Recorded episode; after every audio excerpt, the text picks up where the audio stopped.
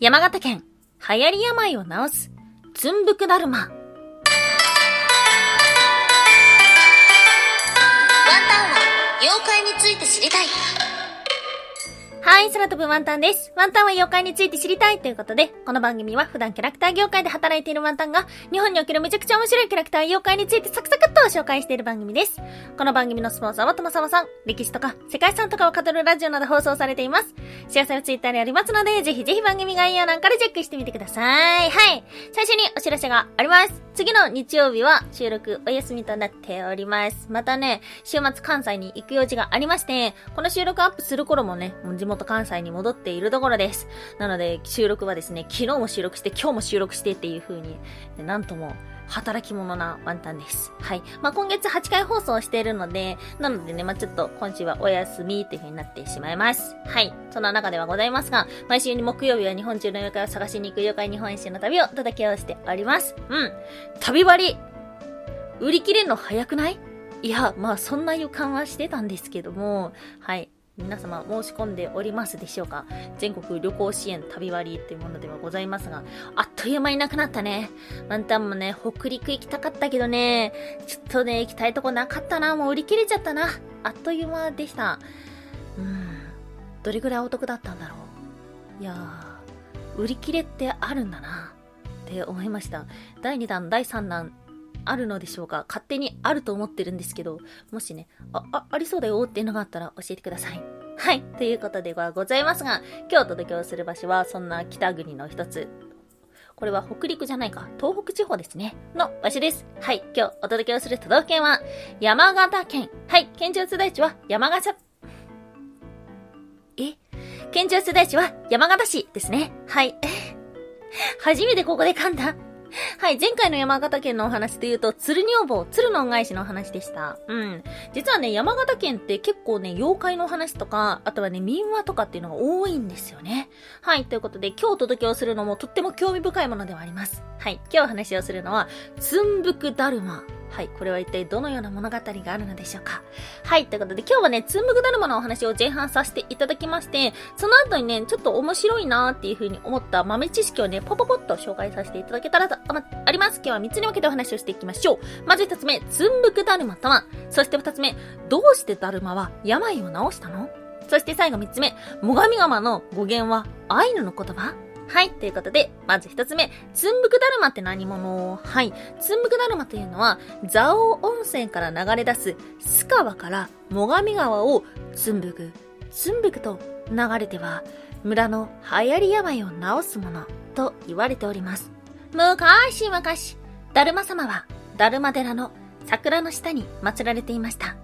村の子供たちはいつもだるま様の周りで遊んでいました。そしてある日、須川に浮かべて遊んだまま帰ってしまいました。その後、だるま様は、つんぶく、つんぶくと坂田の河口まで流れ着きます。そこでまた子供たちが拾って遊んでいました。そんなある時、夢の中にだるま様が登場します。わしは最上川のずーっと川上の桜の木のそばの寺のだるまだ。村では今、悪い流行り病が起きてみんな困っている。そこで、わしを元の村に連れて行ってくれ。その夢を見た者は、早速だるま様を背負い、最上川を登り、だるま寺へ行きます。そして、村人は喜び、早速だるま様に祈願したところ、村の流行り病は収まりました。そのことから、だるま様は、つんぶくだるまとして親しまれるようになったのです。はい、ということで、これ実際にあるダルマ寺の中に、つんぶくだるま像となるものが本堂に公開されているということだったんですけども、つんぶくって何？つんぶくつんぶくって何と思いませんでしたか？これはね、方言で川を流れる音なんです。つんぶく、つんぶくっていう風に流れていく音みたいです。で、これ知らなかったんだけど、桃太郎の川が流れる音のこと、どのように言いますか？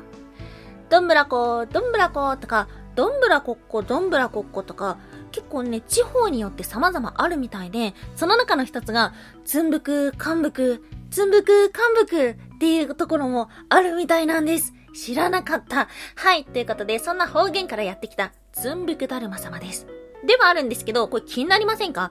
なんで、このだるまは病を治したの？ということで今日の二つ目、どうしてだるまは病を治したの？というとこではあるんですけども、そもそもだるま様、一体どっからやってきたのかこれは、インドです。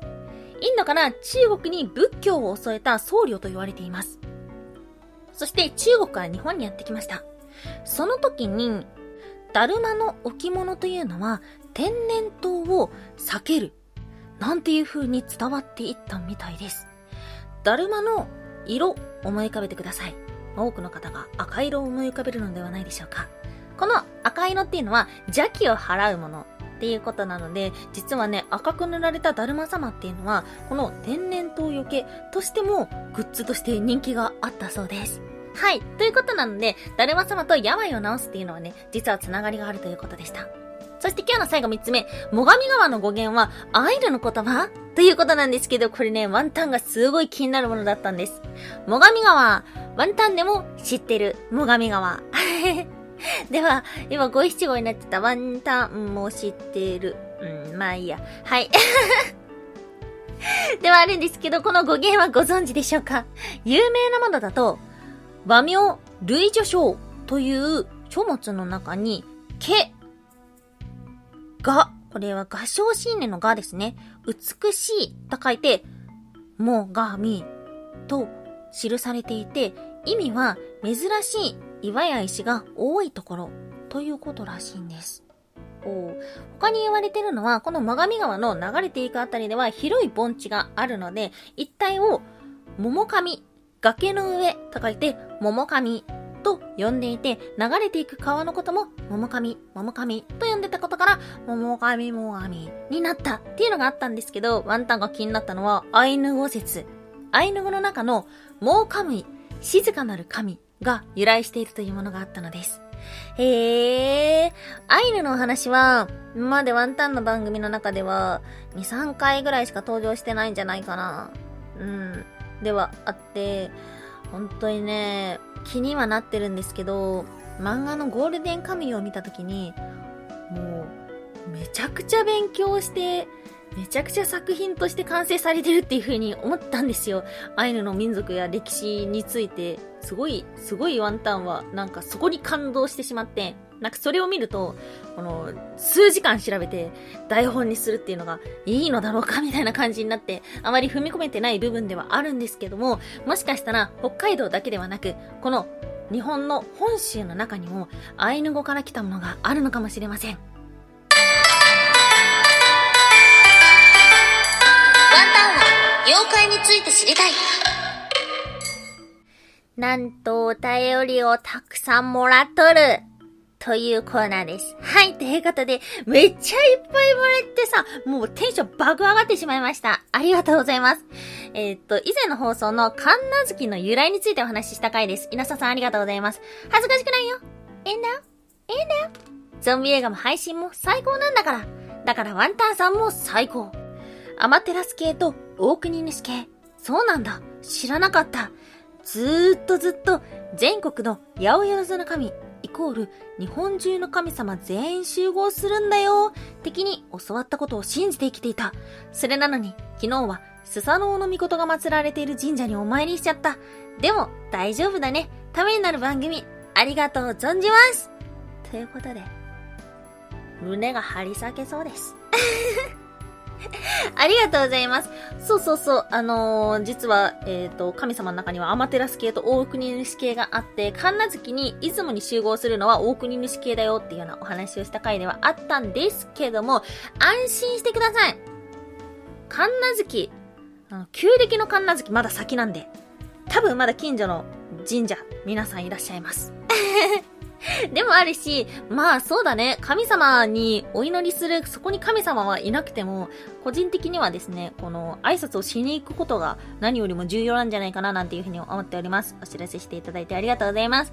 そして、ラッフィンスタイルさん、ありがとうございます。美味しい棒いただきました。ありがとうございます。配信聞いてくださってありがとうございます。また何か面白いエピソードとかあったら教えてください。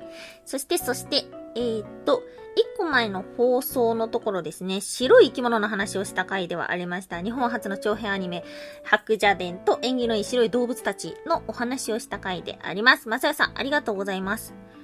ランダムギフト応募券いただきました、ラジオトークで。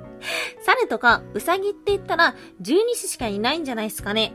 あと昔やったら、深夜ドラマ、幻想ミッドナイトって作品では、黙々連と、視線恐怖症を絡めたお話がありました。へえ、ポイント期限切れるやでって言われたのでなんか送ってきます。ありがとうございます。そういうの大事です。ありがとうございます。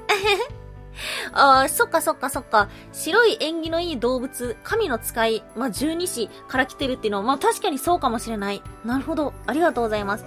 黙々連って、なんか地味に人気ですよね。結構ネットとか調べたらね、黙々連ってゲームキャラクターに登場したりとかもしているものがありました。ありがとうございます。そして、トマさんありがとうございます。怒涛の展開やったけど、最初から余計なことせんかったら、二人は普通に幸せやったやん。めっちゃ関西弁。あの二人の愛は本物だった。ふむ、ふざけんなっていう気持ちです。ということで、同じく番組の放送にお便りいただきましてありがとうございます。うん、確かにね、思った。うん、余計なことはするもんじゃないって思った。なんでわざわざ余計なことをさせるのかって謎だよね、昔話って。それが試練となるから、えんやでってなんのかなどうなんだろう 結果が同じだったらすっと行きたい、そんな平成生まれです。はい。ということで、今日もお聞きいただきましてありがとうございました。また、ぜひお便りいただけたらとってもとっても嬉しいなと思っております。今日もお聞きいただきましてありがとうございました。以上、空飛ぶワンタンでした。